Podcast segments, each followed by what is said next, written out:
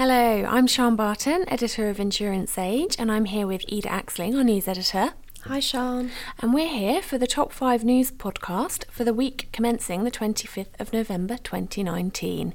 Ida, what have our top stories been? Well, the uh, most read story this week has been U K-wide redundancies underway at R S A.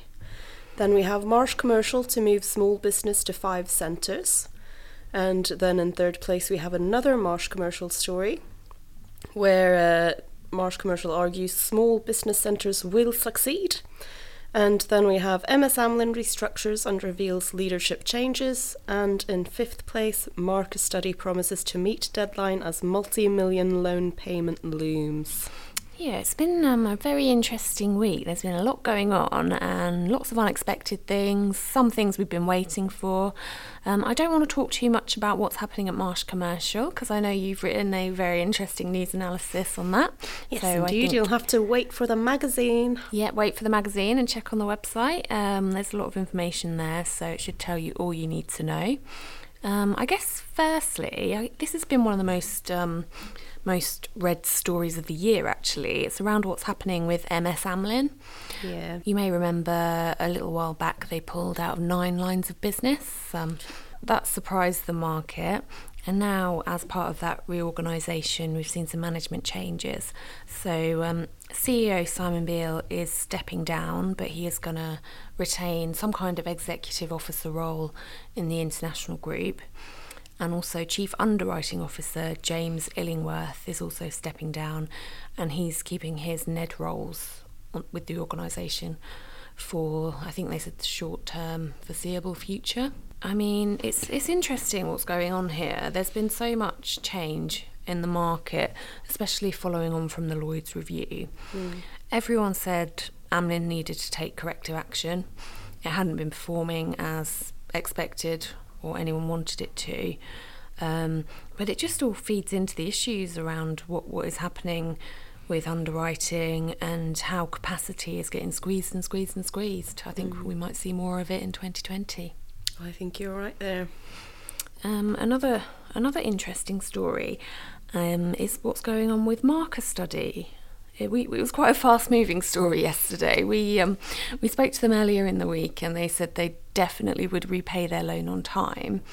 Um, essentially, they were in negotiations with um, Qatari regarding a um, a loan which was likely to hit around two hundred forty million pounds with interest and the repayment programme for that.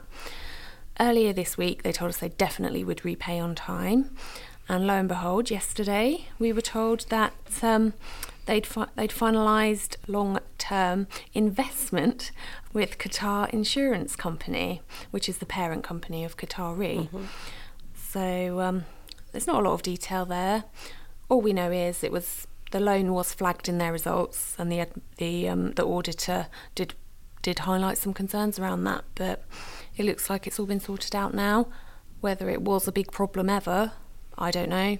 Maybe it was a storm in a teacup. The one story we should look at is what is happening at R S A. Ida, you've done so much on this, so um, take the lead on this one, please. Yes. Well, the, the most recent story from this week is, uh, as the headline says, there will be U K-wide redundancies at the insurer.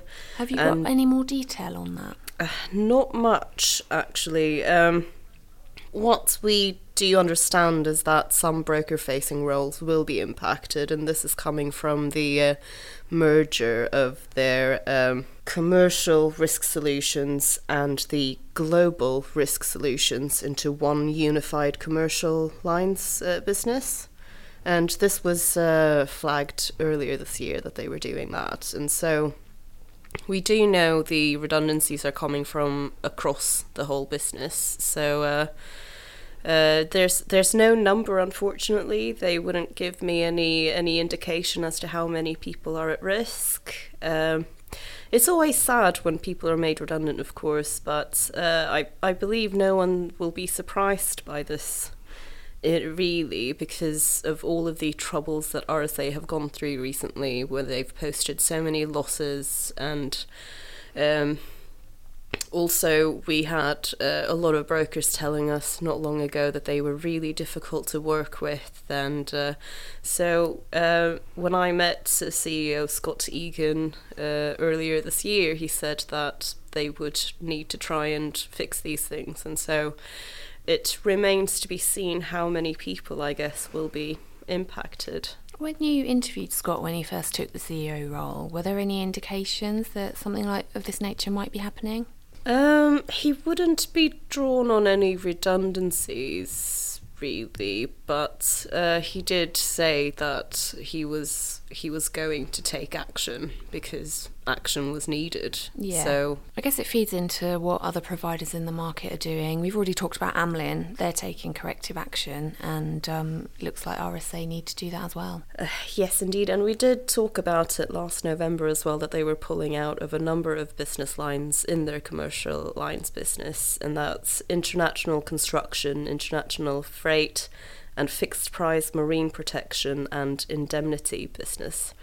And uh, they have, well, they have said they're not going to pull out of anything more, but uh, that remains to be seen whether they decide that that's an action they need to take as well. Yeah, there's always room to change your mind. Um, it's kind of a, a shame this is happening now. Obviously, any any time any redundancies are announced, it's always always really tough for the whole industry, really, mm. um, but mainly the people directly impacted.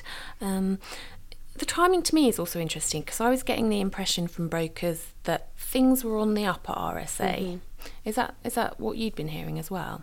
Absolutely, yeah. When the last time I spoke to uh, the brokers who were the most critical uh, before, uh, they did say things have been improving and uh, they are a bit easier to to talk to now. So, yeah, it is interesting that this is coming, but um, I think as soon as they announced that they were merging these two divisions, that was always going to lead to redundancies. Yeah, the writing was on the wall when that yeah. was announced. Anyway, I think that's it for now. Thank you, Ida. Thank you, Sean. Please join us again when we do the next podcast. Thanks for listening. Thank you. Bye.